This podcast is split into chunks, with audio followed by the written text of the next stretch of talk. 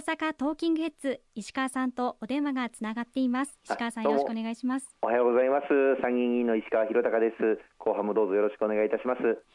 ろしくお願いいたします。参議院予算委員会での質問についてお伝えいただきたいと思います。はいありがとうございます。あの前半もお伝えをさせていただきましたけれども今週12月1日木曜日に公明党を代表して参議院の予算委員会での質疑に立たせていただきましたあの前半では新たな総合経済対策の内容とかまたグリーントランスフォーメーションについての私の質疑また賃上げをしっかり後押しをしていくことについてご報告をさせていただきましたが後半ではいわゆる安全保障3文書防衛3文書と改定についての話また外交さらには万博こうしたことも質問させていただいたのでご報告をさせていただければと思います。まずは防衛3文書についてこちらいかがでしょうか？はい。あの今、政府・与党でこの年末に向けて国家安全保障戦略あるいは防衛計画の大綱中期防衛力整備計画といったいわゆる防衛3文書というものがあるんですがこれを改定する作業を進めさせていただいております。その理由として近年我が国周辺の安全保障環境本当に速いスピードで厳しさを増しております。あの北朝鮮の弾道ミサイル発射実験も相次いで行われておりまして今年に入ってももう30回を超えるこれまでかつてない弾道ミサイル発射実験を繰り返している北朝鮮の状況について不安を感じておられる方もあのいらっしゃると思います。またロシアはウクライナ侵略を今年の2月から開始しておりますが我が国周辺においても中国と連携するなどして軍事行動を繰り返しております。こうした状況の中にあって国民の生命財産を守り抜くためまた日本の平和を何としても守り抜くために取り組んでいかなければならない。その決意を岸田総理からあのお伺いをいたしました。またこの防衛3文書の改定において特に注目されているのがいわゆる反撃能力というものなんですけれども私自身今この3文書の改定に関する与党のワーキングチームに入れさせていただいておりましてあの議論をしております。特にこの反撃能力の取り扱いについて今回質問で取り上げさせていただいたんです。というのも先ほど申し上げた通り北朝鮮による弾道ミサイル発射実験繰り返されておりますが日本はこの北朝鮮からの弾道ミサイルが万が一日本に飛んできた時の防衛能力として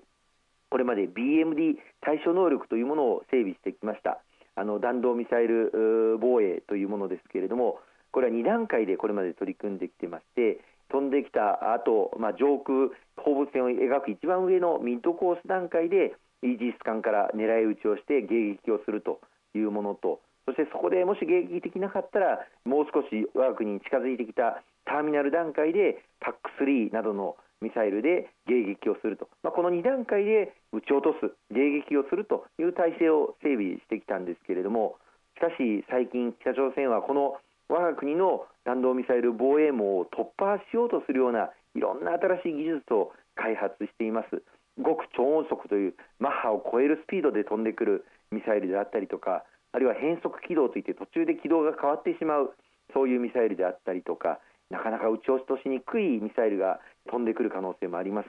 またさらには数多くのミサイル多数のミサイルが同時に飛んでくるいわゆる飽和攻撃などの技術も高めていると言われております。そのような攻撃がもし仮になされた場合に飛来してくるミサイルを本当にすべて撃ち落とすことができるのか国民の生命財産これを守り抜くことができるのかこのことについてしっかり向き合って議論をしていかなければいけないということから万が一の場合には日本への攻撃を排除するために必要な最小限度の範囲で相手国領域内のミサイル基地なども直接攻撃をするその反撃能力も持っておくべきではないかということが、まあ、検討されているんです。このことについても、まあ、議論させていただいて、まあ、これは今まだ検討途中、まあ、議論の途中ですので基本的なことだけ私の方から指摘をさせていただきましたまた合わせて今回あの防衛3文書の改定に際して、まあ、日本の防衛力を抜本的に強化をすると、まあ、厳しい安全保障環境の中で日本としてもやはり必要な防衛力を整備していくまたそのために必要な防衛予算を確保していくということも必要だという議論がなされております。当然そのことは大変重要なことだと思いますけれども防衛予算を拡充していく上でまず大事なのは政府として徹底した削減努力。無駄を削減していく努力を行うことが重要ではないかといったことも言わせていただいて総理としても全くその通りだというふうにおっしゃっていただきました。わかりました。そして外交についてはどのような質問が行われましたでしょうか？はい。あの日本の平和を守るためには備えとしての防衛力を強化するとともに車の両輪として外交を積極的に展開していくことが極めて重要になります私も外務省で勤務をさせていただいた経験からもこの外交力の強化ということを今回の質問の中でも強くあの訴えさせていただきました。特に先月11月には重要な国際会議が相次ぎまして ASEAN 関連首脳会議 G20 サミットまた APEC 首脳会議が東南アジアで開催されて岸田総理も出席をされましたのでこのことについての具体的な成果これを岸田総理にお伺いをしましたしまた中国、韓国、アメリカなど主要な国々との直接対面での首脳会談が実現をいたしました。特に中国の習近平国家主席とは岸田総理就任後初めて対面での会談となりましたのでこの中国とどうこれから向き合っていくのかということを率直に岸田総理にお伺いをすることができたと思っております。